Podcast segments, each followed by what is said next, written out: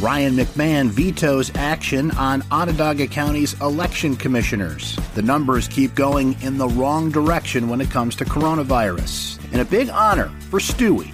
This is your Syracuse.com flash briefing for Monday, December 7th, 2020. I'm Brent Axe.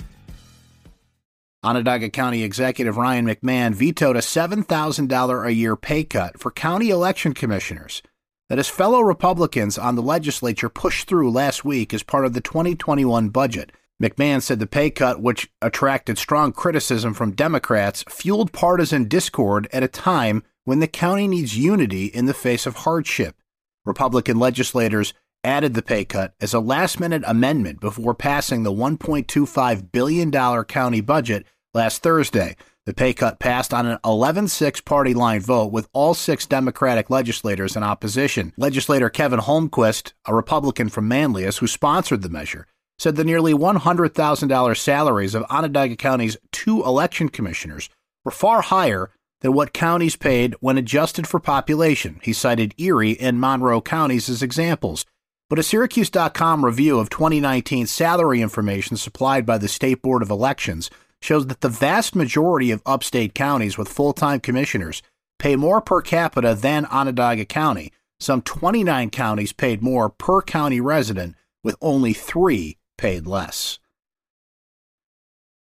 The numbers keep going in the wrong direction. Onondaga County once again set new record highs for coronavirus hospitalizations at 213 and daily positive test results at 356. Three more people died in Onondaga County due to coronavirus, according to Onondaga County Executive Ryan McMahon. Two were men aged 96 and 86. A third person lived in a nursing home. All told, 267 people have died in the county since March of the coronavirus, according to county data.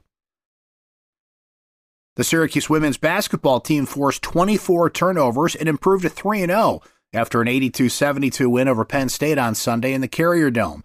The number 22 Orange trailed by as many as 14 in the second quarter, but forced nine turnovers in the final five minutes of the second half to spark a 13 0 run. Syracuse shot 38% overall for the game and 17% from the three point line, connecting on only five shots from beyond the arc. Breanna Stewart has long used her athletic talents as a platform to make her voice be heard in the name of social causes. Now, Sports Illustrated has honored her for making that voice heard loud and clear. Sports Illustrated Sunday announced that its 2020 Sports Person of the Year is the activist athlete. Stewart, a star with the WNBA's Seattle Storm, is one of five athletes named as symbolic of that role. Stewart is a Cicero North Syracuse grad who went on to play four years at the University of Connecticut and is one of the best women's basketball players in the country. That's your Syracuse.com flash briefing for Monday, December 7th, 2020. I'm Brent Axe. Stay safe and enjoy the rest of your day.